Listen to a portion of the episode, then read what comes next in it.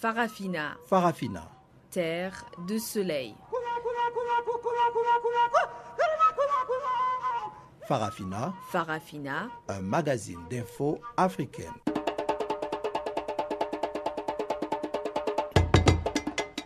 Présentation Pamela Kumba.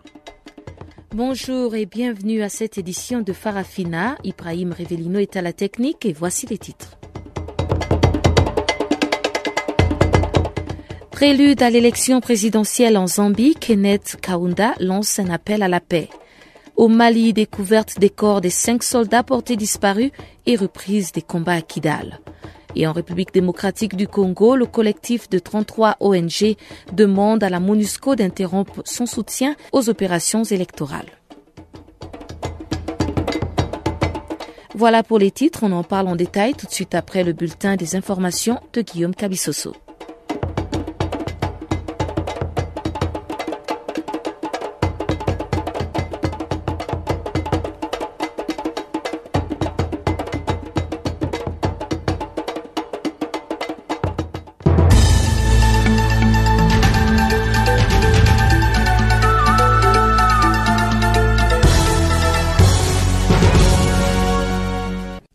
Auditeurs de Canal Afrique, bonjour à tous. Nous ouvrons ces bulletins d'information par les Mali où on signale une reprise des affrontements entre des hommes de la coordination des mouvements de la Zawad, la CMA et le Gassia, la coalition pro-gouvernementale dans la région de Kidal. Les deux groupes rivaux se renvoient la balle sur la responsabilité de cette attaque qui a eu lieu mardi.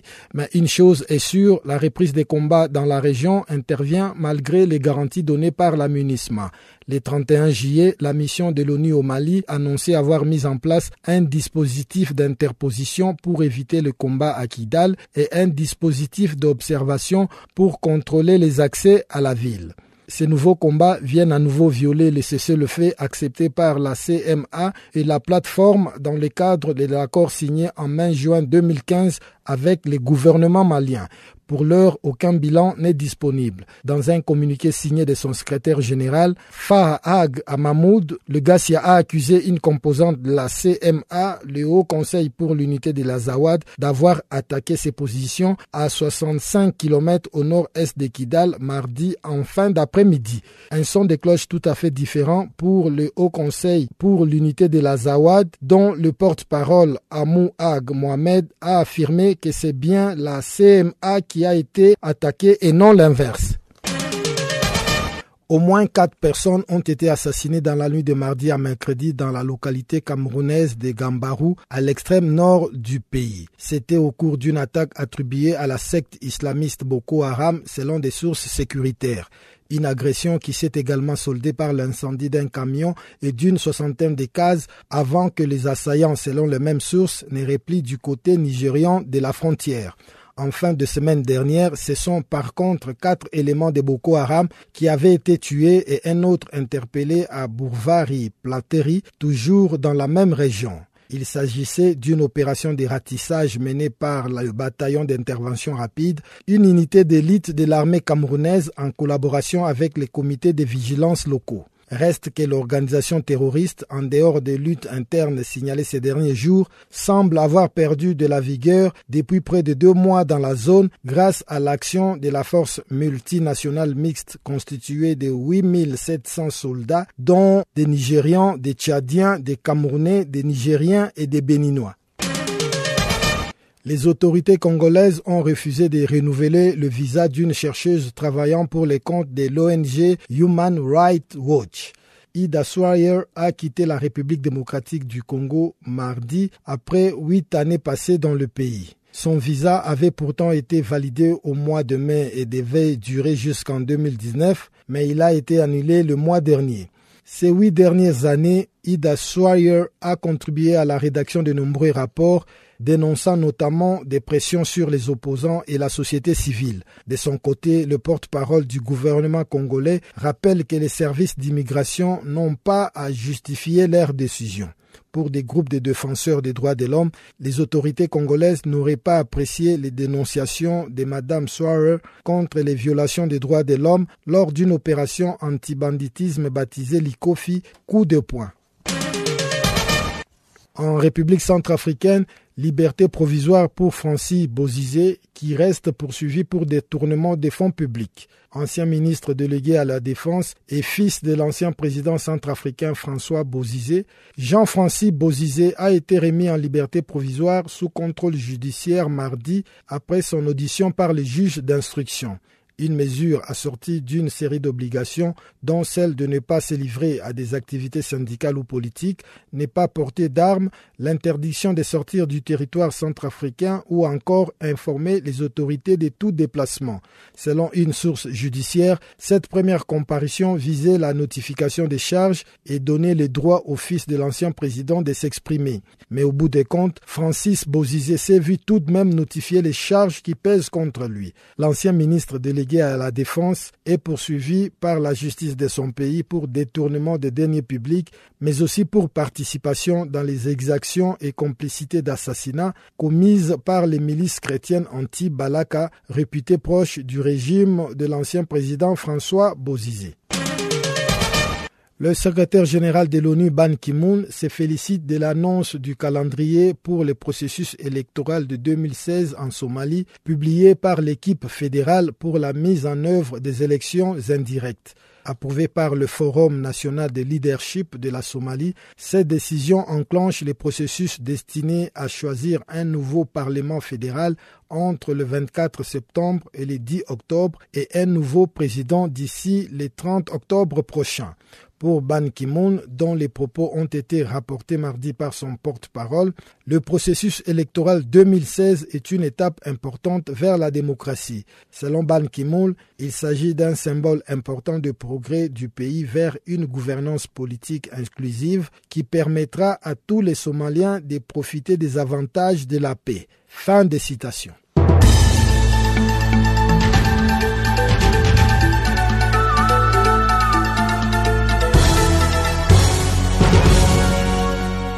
Africa, oh, yeah.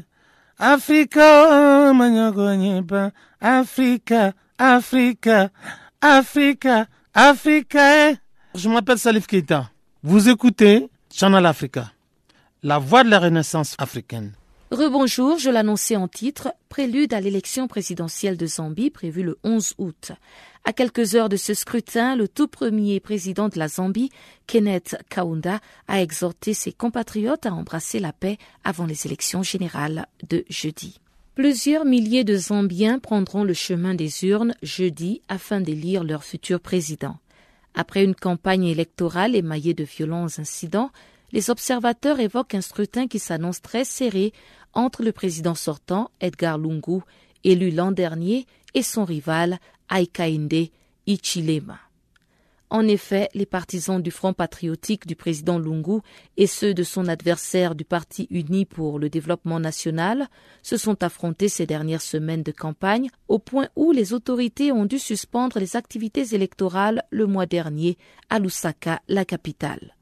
Edgar Lungu, 59 ans, a été élu président de la Zambie en janvier 2015 pour achever le mandat de son prédécesseur, Michael Sata, décédé brutalement en octobre 2014. Il avait battu d'une très courte majorité d'environ 28 000 voix son rival Aikainde Ichelema.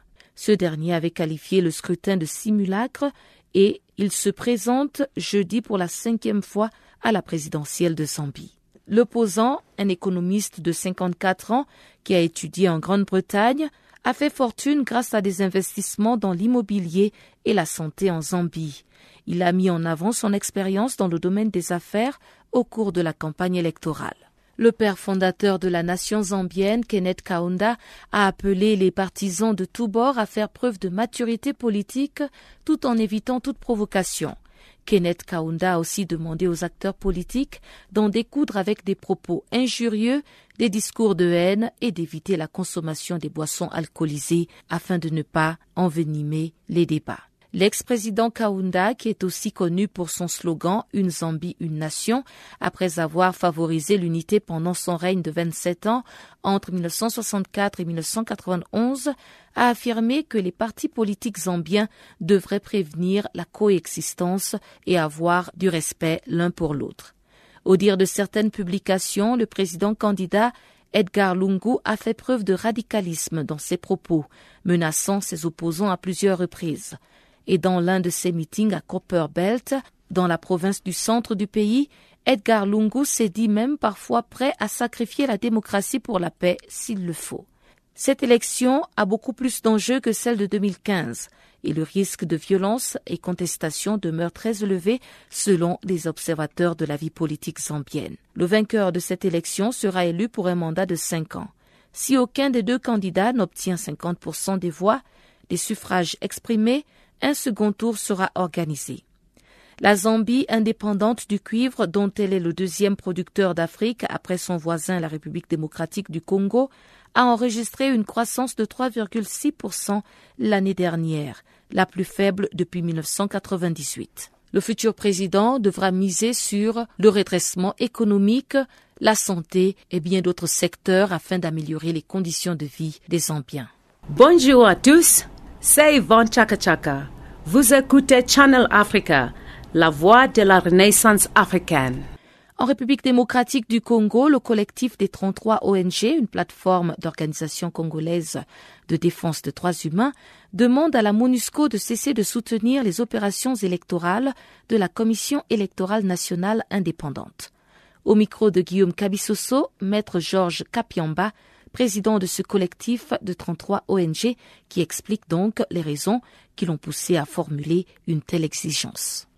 La raison est simple, euh, elle est liée au fait que la CENI est en train de mener des opérations d'enrôlement depuis le 31 juillet euh, en les étalant sur euh, une période de, de, plus de dix mois, en méprisant les, devoirs qui lui est fait par l'article 73 de la Constitution il oblige à convoquer les, scrutins pour euh, l'élection du président de la République trois mois avant la, fin du mandat du président en exercice.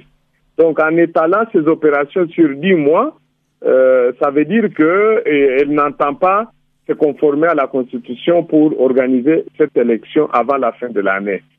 Nous savons aussi que la MONUSCO est l'émanation du Conseil de sécurité lesquels, dans sa euh, résolution 2277, a, au point 9 et 10, demandé à la CNI et au gouvernement congolais de faire tout pour organiser cette élection d'ici la fin de, l'année. Donc, au vu du fait que euh, la CNI comme le gouvernement ne veulent pas respecter la Constitution, moins encore la résolution, il est impérieux que la MONUSCO arrête tout appui, tout soutien à la CNI. Vous demandez à la MONUSCO d'arrêter justement cet appui à la CENI.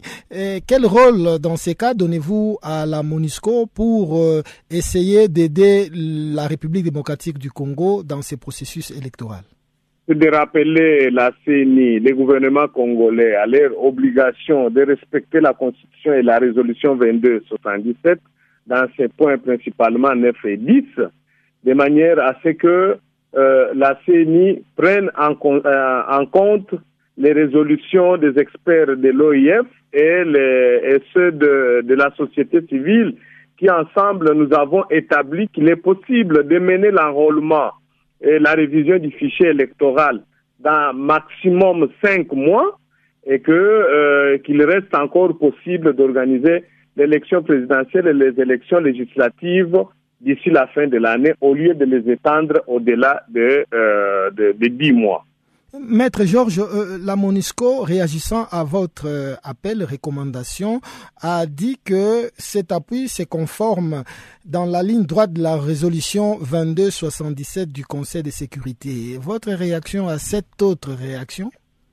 Nous ne sommes pas d'accord avec le chef de la MONUSCO. Là, il a tapé à côté. Il, il sait que l'appui doit être euh, la conséquence d'abord de l'engagement des partis, la CENI, le gouvernement, quant au respect de la Constitution. Le Conseil de sécurité a dit clairement que le calendrier, la CENI doit publier le calendrier devant comporter des séquences pour l'élection présidentielle et législative conformes à la Constitution. Et c'est seulement quand il y a cette publication de ce calendrier qui est conforme à la Constitution que l'appui de la MONUSCO devient maintenant une conséquence logique. Mais dans le cas d'espèce, ce n'est pas ça le cas. Donc, de toute façon, nous, nous allons continuer avec notre lobbying, même auprès des membres du Conseil de sécurité, pour que M. Maman Sidikou, qui a pris cette position, puisse être rappelé à l'ordre. Au Sénégal, certains opposants accusent le président Macky Sall de vouloir écarter Karim Ouad et Abdoul Mbaye de la présidentielle en misant sur la carte de la double nationalité. Les Sénégalais dotés d'une double nationalité risqueraient de devoir renoncer à leur nationalité étrangère afin de pouvoir briguer le fauteuil présidentiel. Mais que dit la constitution sénégalaise? La réponse de la Minba, cadre exécutif du Parti démocratique sénégalais. L'ancienne constitution est claire euh, la Constitution de 2001 dit que pour être candidat à l'élection présidentielle, il faut être exclusivement de nationalité sénégalaise. Ça, c'est ce que dit la loi. Il n'y a pas de changement. Actuellement, eux, ils ont fait voter un référendum récemment. Et dans la loi référendaire, ils ont apporté tous les changements qu'ils voulaient apporter. Mais comme ils ne pouvaient pas toucher à ce point parce qu'il n'y avait rien à ajouter, ils ont laissé passer. Aujourd'hui, ils préparent, eux, l'élection du Haut Conseil des collectivités locales. Un gars du pouvoir, un ancien ministre de Macky Sall, qui s'appelle Benoît Sambou, est en train d'agiter maintenant un projet de loi pour demander à ce que, parce que vous pouvez avoir double nationalité, c'est votre liberté le plus absolue. Mais on vous dira que le jour où vous devez déposer votre candidature, vous devez avant renoncer à une des deux nationalités.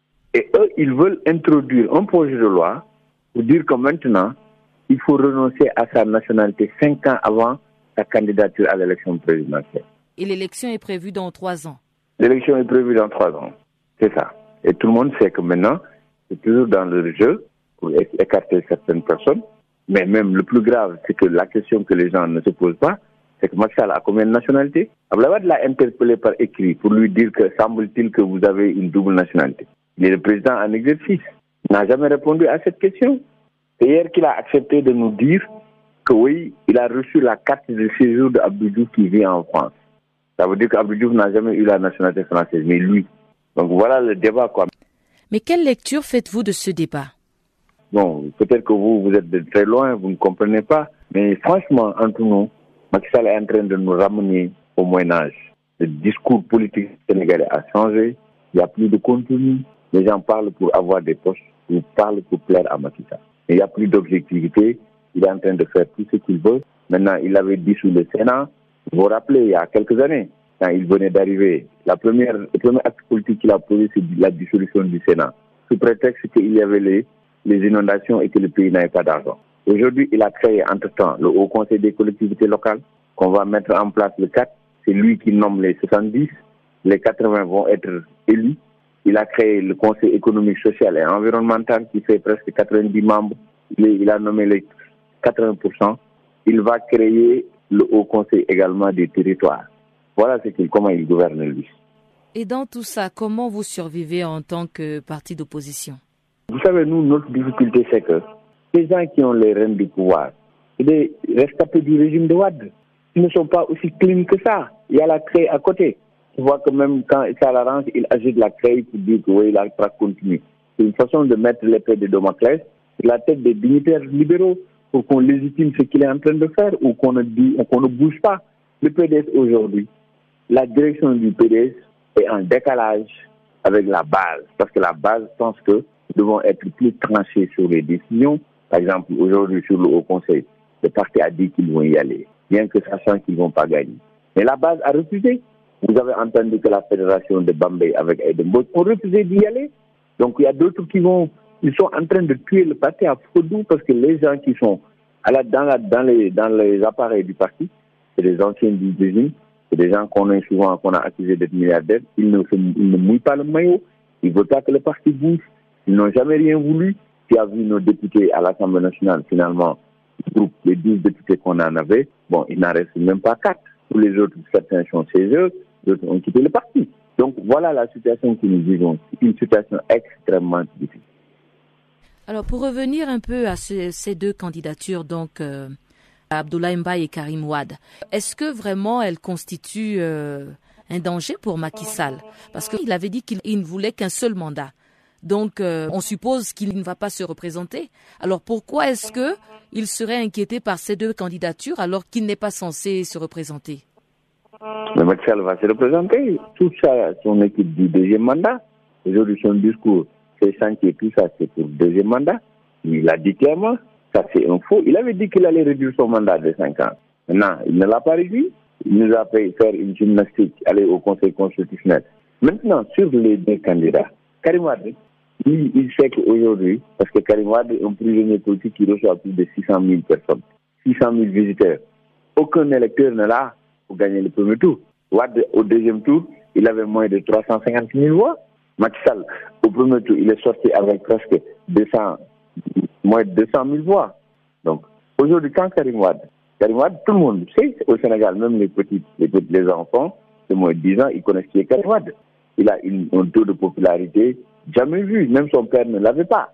Au fin fin du village, des gens que Karim Wade ne connaissent même pas, ils se lèvent, ils vont prendre leur pirogue qu'ils vont baptiser Karim Wade, si c'est des pêcheurs, d'autres vont prendre leur cheval qu'ils vont baptiser. C'est la folie, quoi. Avec Karim, c'est un phénomène au Sénégal.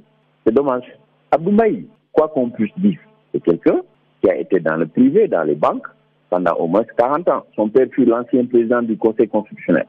Un ancien élément de la France qui a toujours servi Orange, France Télécom, les banques du Sénégal. Leur famille, tout le monde sait que c'est leur famille qui représente les intérêts de la France dans ce pays.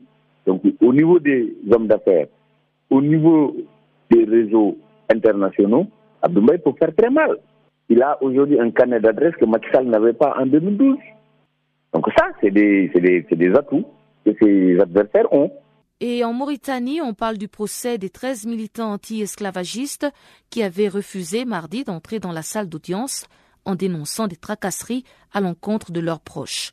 Ils ont accepté de se présenter devant la cour après des négociations. Guillaume Cabissoso nous en fait le compte rendu. Le procès de 13 membres de l'initiative pour la résurgence du mouvement abolitionniste s'était ouvert le 3 août sous haute surveillance policière, puis avait été renvoyé à lundi. Ces journées ont été consacrées à l'examen des questions des procédures soulevées par la défense devant la cour criminelle de Ouakchott qui les juge. À la reprise des audiences mardi, les 13 prévenus s'étaient retranchés dans une salle de palais de justice en dénonçant une répression contre leurs parents a affirmé un de leurs avocats, Brahim Ould Ebeti. Selon cet avocat, il soutenait que leurs parents sont malmenés devant la prison où ils sont internés et ne parviennent pas, ainsi que les militants de l'IRA, à pénétrer en salle d'audience en raison de mesures de sécurité prises par les autorités autour du palais de justice. Ils ont mis fin à leur mouvement après des négociations et des conciliabules menés avec le truchement de la défense, a indiqué un autre de leurs avocats sous couvert d'anonymat sans plus de détails sur ces discussions. Ces 13 militants de l'IRA ont été arrêtés entre fin juin et début juillet pour leur implication présumée dans une manifestation violente lors du déplacement forcé par les autorités d'habitants d'un bidonville de Nouakchott, Ksar, le 29 juin dernier. Une dizaine de policiers avaient alors été blessés par des manifestants en colère, d'après les autorités locales. Officiellement, les habitants du bidonville évacués occupaient un domaine privé. Ils ont été déplacés vers des parcelles de terrain offertes par l'État mauritanien. Les militants anti-esclavagistes, qui ne reconnaissent pas le fait qui leur sont reprochés, d'après leurs avocats, sont poursuivis pour rébellion, usage de la violence, attaque contre le pouvoir public, attroupement armé et appartenance à une organisation non reconnue, selon plusieurs ONG qui réclament leur libération. Pendant leur boycott de la salle d'audience, la Cour a entendu dix autres personnes arrêtées inculpées pour les mêmes motifs que, d'après une source judiciaire. Selon cette source, ces dix accusés, qui comprennent au moins cinq membres des familles déplacées des XA, ont tous plaidé non coupables. Au Mali, outre la découverte des corps des soldats portés disparus, les affrontements ont repris mardi à Tassib, dans la région de Kidal. Les groupes armés de la coordination des mouvements de la Zawad, à dominance Touareg, et d'autres du groupe d'autodéfense Touareg Ingab et alliés, connus sous le nom de Cassia, et des membres de la plateforme, la coalition pro-gouvernementale, sont en conflit armé pour des raisons encore non connues. C'est une nouvelle montée de tension entre ces groupes qui se livrent une guerre sans merci depuis bientôt un mois. La calmie qui régnait après les combats meurtriers du 20 et 21 juillet a été brutalement abrégée malgré la présence de la MINUSMA et du gouvernement malien. Les hostilités entre ces deux groupes, qui avaient récemment fumé le calumet de la paix à Anéfis, sont nées des tractations autour de la répartition des postes lors de la mise en place des autorités intérimaires. Selon certains confrères sur place, le général El Hadj Gamou avait même séjourné à Bamako sur invitation du président Ibrahim Boubacar Keïta, dans l'esprit de la consolidation de l'accord de paix précaire à Kidal. C'est à croire que les différentes médiations ont échoué avec la reprise des combats mardi à Tassib dans la région de Kidal. Quant à la MINUSMA, qui était accusée par certains de prendre position en faveur de la CMA, elle avait affirmé mettre tout en œuvre pour éviter une nouvelle reprise des combats entre les deux groupes armés. Cet énième affrontement déclenché mardi entre les anciens rebelles et les membres du groupe armé pro-gouvernemental Gatsia, près de Kidal, à l'extrême nord, se poursuivait mercredi encore, selon une communication de l'ONU. Aucun responsable de la CMA n'avait pu être joint jusqu'à mercredi après-midi et aucun bilan n'était disponible. Une source à la MINUSMA a indiqué, sans plus de détails, avoir été attaqué à 65 km au nord-est de Kidal par des hommes à bord de colonnes de véhicules partis de cette ville, dont les accès sont censés être contrôlés par la MINUSMA. Selon le Gatsia, ses adversaires appartiennent au Haut Conseil pour l'unité de l'Azawad, une composante de la CMA. Pour rappel, le 31 juillet dernier, la MINUSMA avait annoncé avoir mis en place un dispositif d'interposition pour éviter des combats à Kidal, ainsi qu'un dispositif d'observation pour contrôler les accès à la ville. Ces combats se produisent en violation du cessez-le-feu accepté par la CMA et la plateforme dans le cadre d'un accord signé en mai-juin 2015 avec le gouvernement malien pour la paix et la réconciliation dans le pays en proie à des troubles depuis au moins quatre ans. Il faut aussi noter que les corps des cinq soldats maliens portés disparus ont été retrouvés. Ils étaient recherchés après une attaque lundi contre leur position dans la région de Teninkou non loin de Mopti au centre du Mali. L'armée a retrouvé quatre corps mardi et le cinquième a été retrouvé ce mercredi dans le delta intérieur du fleuve Niger. Une enquête a été ouverte pour faire de la lumière sur cette double attaque revendiquée par la Katiba Massina de, en Sardine. Les islamistes détiendraient six autres soldats maliens en otage capturés lors de l'attaque de Nampala le 19 juillet dernier.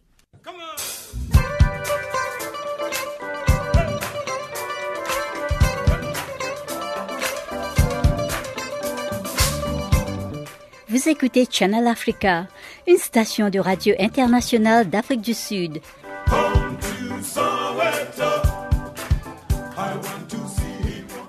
Et sans plus tarder, passons maintenant le micro à Chanceline Louraquois qui va nous présenter le bulletin des actualités économiques du jour.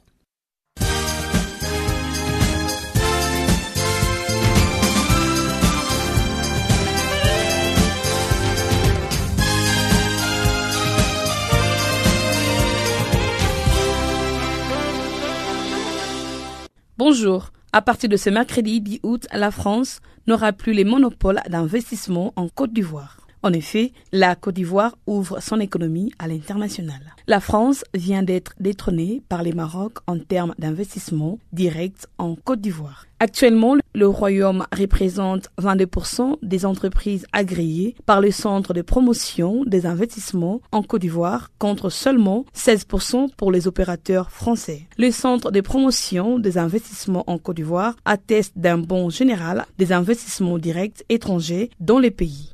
Le bilan publié en janvier dernier montre que le centre avait agréé 669,7 milliards de francs CFA, soit 1,02 milliard d'euros d'investissement au titre de l'exercice 2015. Et ces chiffres dépassent l'objectif fixé à 500 milliards de francs CFA. Pour 2016, le centre de promotion des investissements en Côte d'Ivoire s'est fixé un objectif de 900 milliards d'agréments. Notons que la diversité croissante d'investisseurs se relève bénéfique puisque la croissance qu'elle génère attire à son tour de nouveaux investisseurs.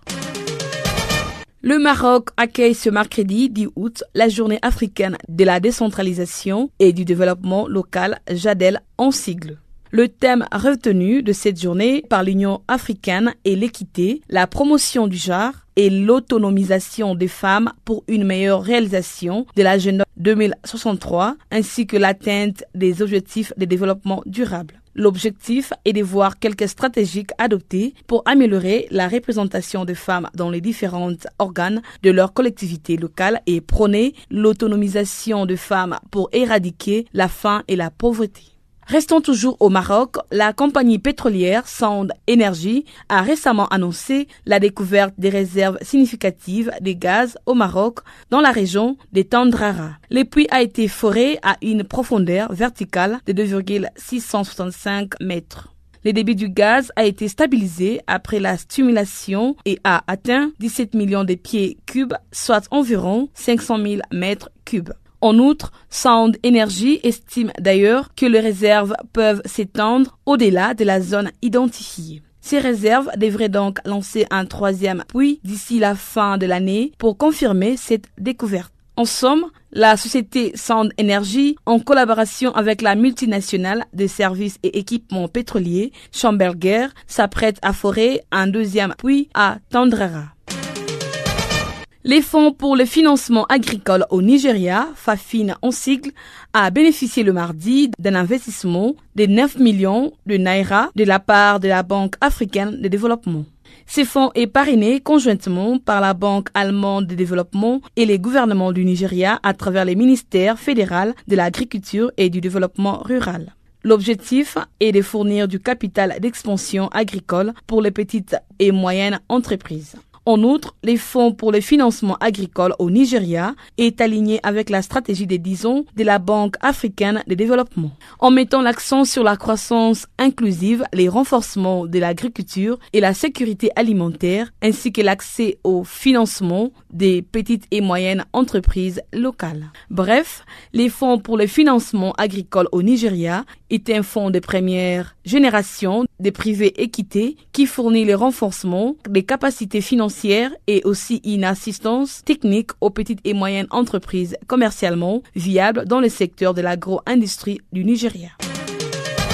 En Tunisie, l'intermédiaire en bourse arabe Financial Consultant, AFC en sigle, a publié le mardi son revue boursière semestrielle dans laquelle il a établi un classement des banques cotées en bourse. D'après la source, la Banque de Tunisie s'offre la première place avec un ratio de solvabilité de 16,4% à fin juin dernier.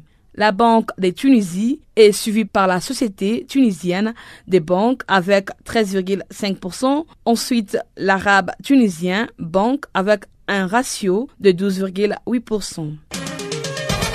Le Nigeria, la Côte d'Ivoire, le Kenya et l'Afrique du Sud sont perçus comme des acteurs à fort potentiel dans le secteur des énergies sur la période allant de 2016 à 2020. À ce sujet, les investisseurs croient en la capacité du continent africain à devenir une référence mondiale pour les énergies renouvelables. Ils considèrent donc les secteurs de l'énergie comme le plus promoteur en Afrique à l'horizon 2020. Et pour les investisseurs, cinq pays affichent des perspectives économiques intéressantes, notamment l'Éthiopie, le Nigeria, le Maroc, le Ghana et le Sénégal. En somme, le Nigeria et la Côte d'Ivoire sont là deux pays jugés les plus promoteurs dans le secteur des énergies pour la période allant de 2016 à 2020.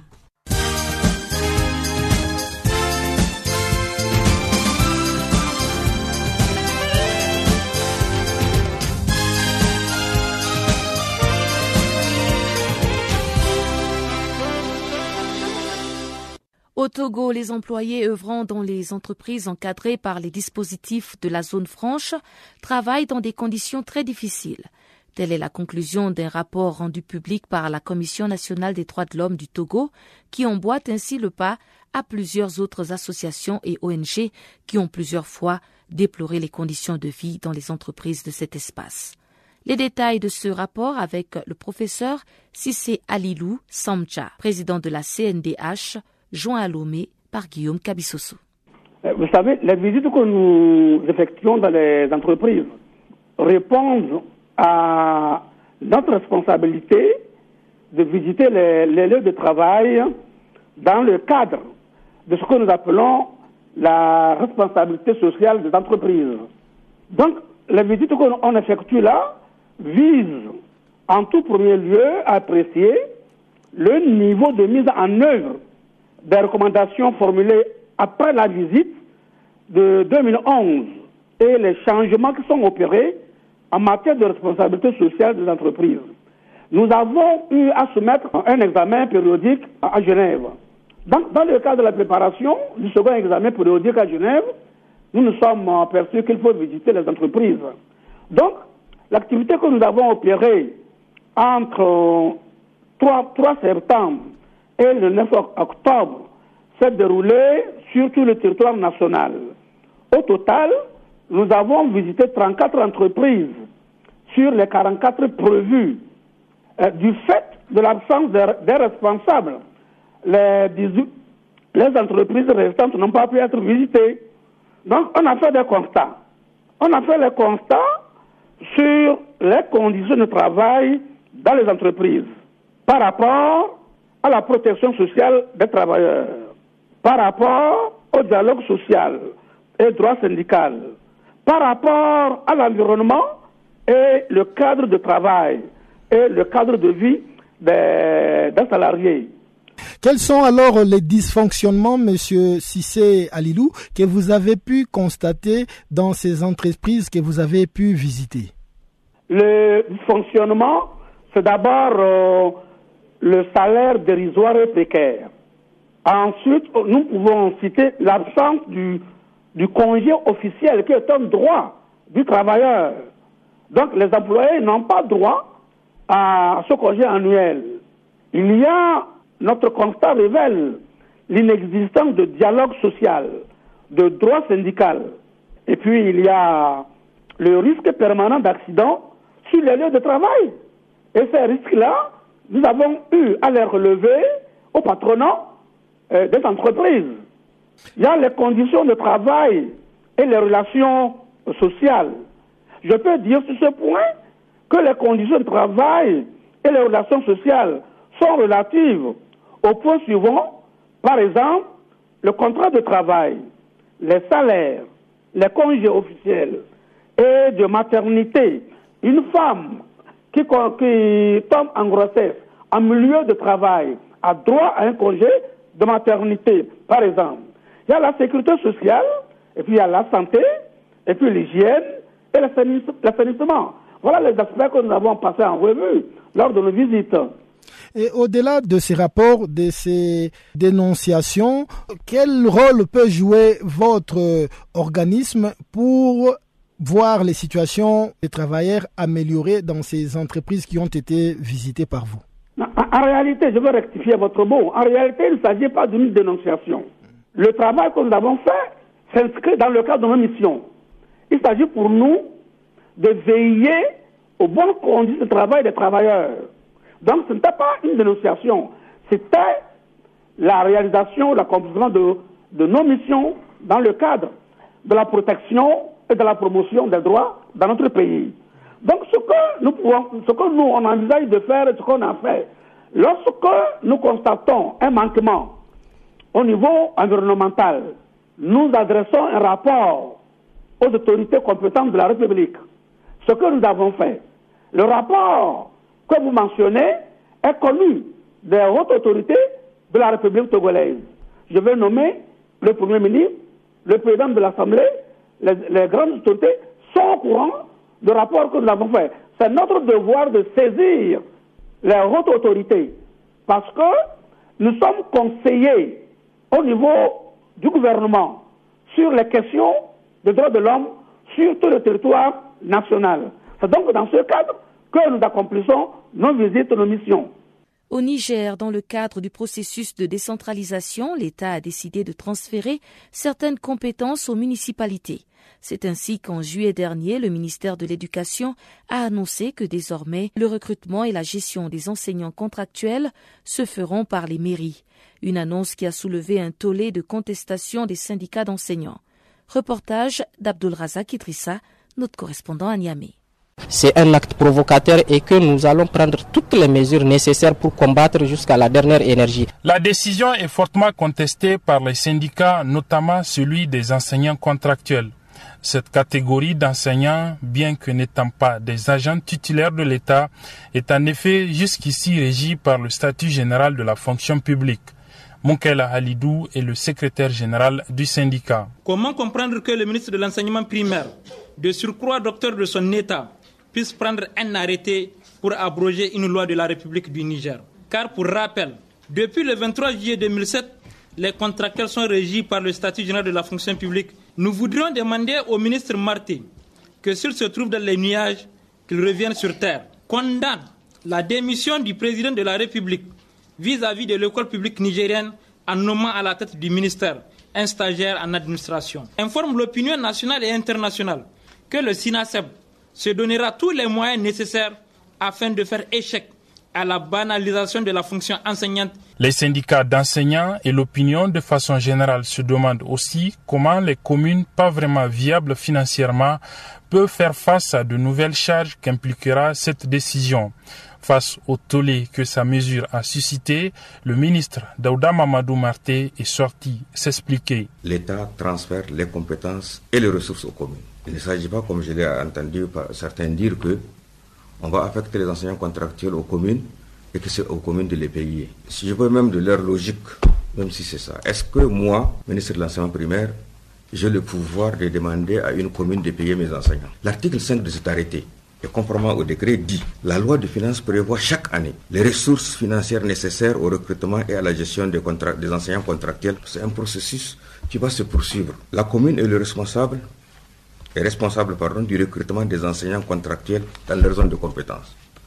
Ça signifie que, à l'avenir, quand toutes les dispositions seront mises en place, c'est à la commune qu'on va transférer le recrutement des contractuels. C'est-à-dire que la responsabilité politique, c'est le maire, mais la responsabilité académique et professionnel, c'est l'inspecteur.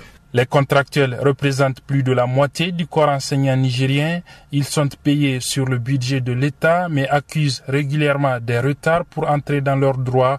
Beaucoup d'analystes affirment que cette décision de conférer leur recrutement et leur gestion aux communes risque de compliquer davantage la situation.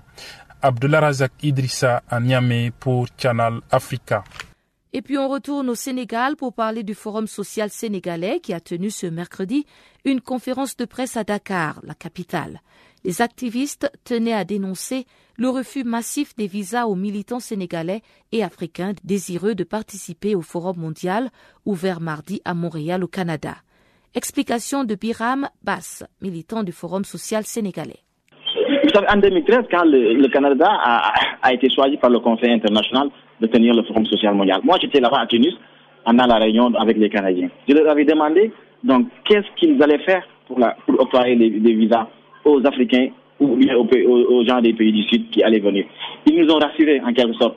Ils nous ont rassurés en quelque sorte en disant peut-être qu'il y aura donc changement donc de gouvernement donc euh, dans les prochains mois. Et alors qu'on a vu qu'il y a effectivement eu ce, changement de gouvernement avec la venue de Trudeau, mais n'empêche, on nous a jusqu'à présent refusé, on nous a tous refusé le visa. Donc, mais je pensais qu'avec avec ce forum social mondial, ce clivage allait être, donc, donc je dirais, disparaître. Donc, mais euh, voilà, jusqu'à présent, on a on n'a rien pu faire, on, a, on, nous a tous refusé le visa. Moi-même, on m'a refusé juste le visa pour me dire que vous êtes célibataire. Et qu'est-ce qui nous prouve que vous allez revenir en, en allant au Canada? Donc voilà, d'autres ont été refusés de visa en disant aussi la même chose. Et franchement, donc, moi personnellement, j'ai pas pas pu venir. Je pensais que, franchement, avec le Forum social mondial, ça allait, ça allait disparaître. Donc, qu'ils allaient permettre aux, gens donc du Sud de quand même d'aller donc rencontrer les mouvements sociaux là-bas et donc faire le boulot pour que notre, notre puisse possible. Donc, quand on quand on dit que notre monde est possible, voilà, donc octroyer les visas en fait partie, je pense. Vous pensez, est-ce que vous pensez que c'est euh, strictement dû euh, à, à, cette masse de, de, de, migration clandestine qui, enfin, qui, qui pullule ces derniers temps Oui, mais d'une part, il y a cela. Donc, d'autre part aussi, y a, je dirais, il y a, je dirais, ils ne veulent pas que les gens aillent donc dans ces pays du, du Nord discuter de certaines choses. Par exemple, la question des APE. Donc, euh, qui tient à cœur parce que donc euh, le pays de l'Afrique de l'Ouest. Je pense que plusieurs autres questions aussi, la migration clandestine, et d'autres questions aussi. Donc, ils veulent pas, les pays occidentaux ne veulent pas qu'on les débatte, je pense, dans, dans, leur pays. parce que franchement, le monde en ce moment est, bouleversé par ces trucs, le terrorisme, d'autres choses. Mais voilà, donc on ne refuse pas juste les, les visas à quelqu'un parce qu'il est noir, parce qu'il est du pays du Sud, en pensant que juste qu'il sera clandestin. Ou, voilà. Vous, donc, au niveau du, euh, du Forum social sénégalais, qu'est-ce que vous entendez faire? En ce moment, on est en train de donner, de dénoncer cela. Donc, de dire que donc, le Forum doit revenir dans les pays du Sud. Voilà. Donc, euh, il faut que les pays du Sud reprennent le Forum social mondial pour que tous les mouvements sociaux du monde puissent y participer. Les mouvements sociaux du Nord puissent participer parce qu'ils viennent participer à, à n'importe quel moment à nos forums sociaux mondiaux. Dans tous les forums sociaux mondiaux qui se sont tenus dans les pays du Sud, les mouvements du Nord ont participé et ils n'ont pas eu de restriction de visa. Moi-même, en 2011, j'étais au cœur du secrétariat du Forum social euh, quand on organisé en 2011 le Forum social mondial. Il y a des gens du pays du Nord qui, vivaient avec moi, donc de la France, qui vivaient chez moi, chez moi-même, alors qu'on s'était juste connus comme ça. Voilà, donc pour dire qu'on leur a facilité les trucs, on a écrit à nos ambassades, donc au ministère des Affaires étrangères, de faciliter tous les ressortissants qui veulent, venir donc participer au Forum social mondial. Je pense que les Canadiens devraient faire la même chose pour que les pays du Sud puissent participer. Mais en gros, ce que nous demandons, hein, c'est que le Forum social mondial puisse revenir dans, le, dans les pays du Sud. Donc, on a reçu récemment donc, une proposition du Brésil qui veut organiser le Forum social mondial en janvier 2017. Mais oh, il y, a, un mois juste, on, était à Conakry. Donc la principale recommandation qui est sortie là-bas pour le Forum social ouest-africain, la première recommandation qui été sortie, c'est que le Forum social ouest-africain veut que le Forum social mondial, le prochain Forum social mondial se passe en Afrique de l'Ouest. Et voilà, ils avaient proposé même la candidature du Sénégal pour qu'on puisse reprendre donc, le flambeau de, de tout ce qu'on a bâti depuis 2011. Voilà.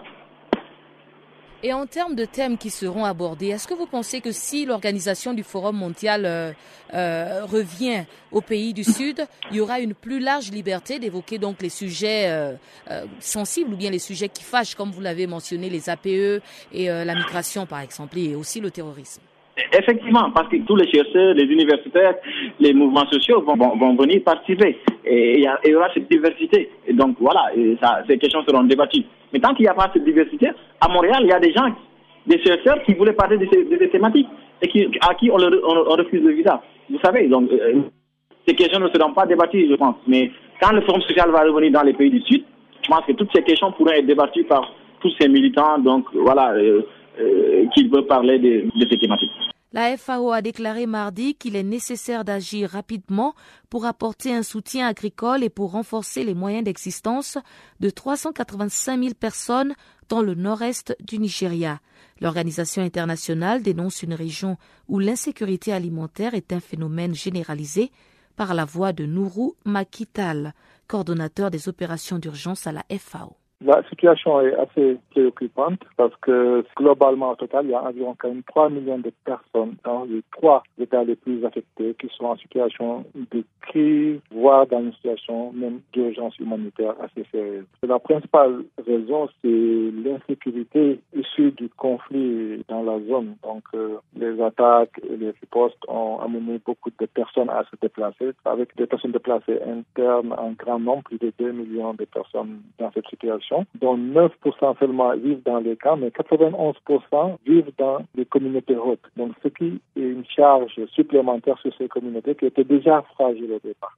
Les nouvelles sportives, c'est tout de suite avec euh, Chanceline Louraquois.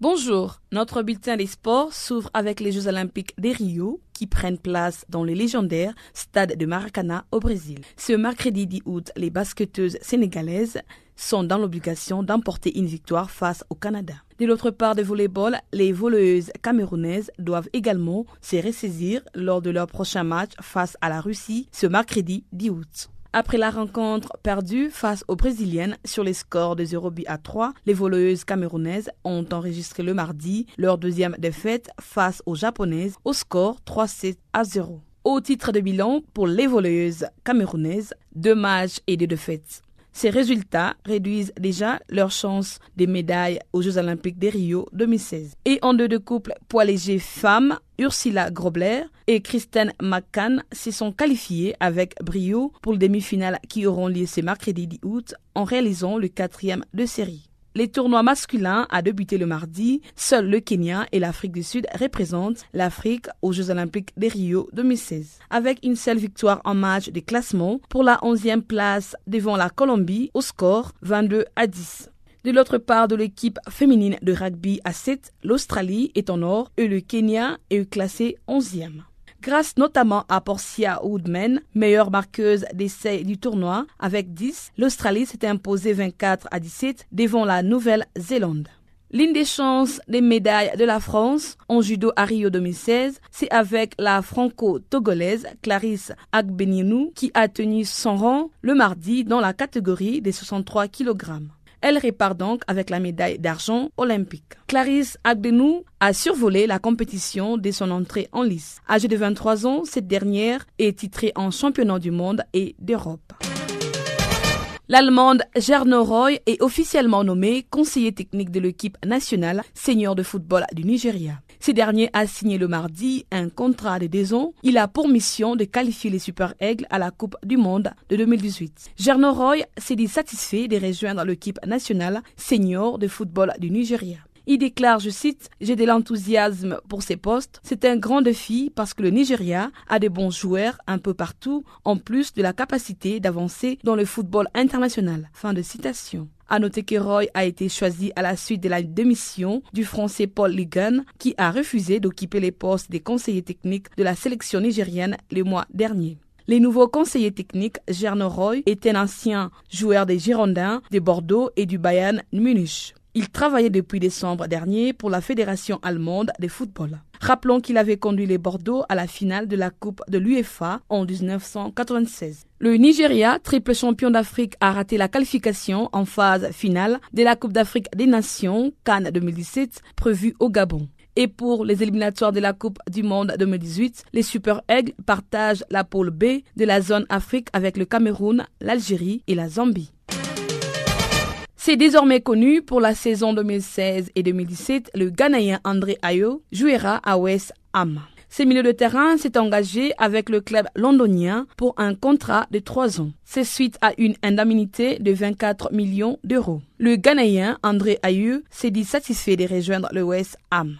Il déclare, je cite, Je suis très fier de rejoindre un si grand club. C'est un honneur d'être là et j'espère rendre les fans heureux. Fin de citation. Auteur de 12 buts et de passes décisives en 34 matchs avec les Swans, André Ayew va retrouver Dimitri Payet à West Ham, un ancien coéquipier sur la canabière. À noter qu'il portera le numéro 20. Rappelons qu'il avait rejoint Sansoy à l'été 2015 en provenance de l'Olympique de Marseille. L'heure a sonné pour le Real Madrid avec un premier trophée, la Super Coupe d'Europe 2016. Le club de la capitale espagnole s'est ajouté le mardi au score 3 buts à 2. Il a fallu attendre les prolongations pour voir le Real Madrid enlever ses premiers trophées. Après 20 minutes de jeu, le FC Séville va revenir au score pour marquer un but partout à la mi-temps. Au retour de vestiaire, les Andalous prennent l'avantage par Kono Plionka sur penalty. Et dans les ultimes minutes du temps réglementaire, Sergio Ramos remet les réels dans le match. Complètement dominateur dans les prolongations, le merengue finissent par marquer à la fin du match.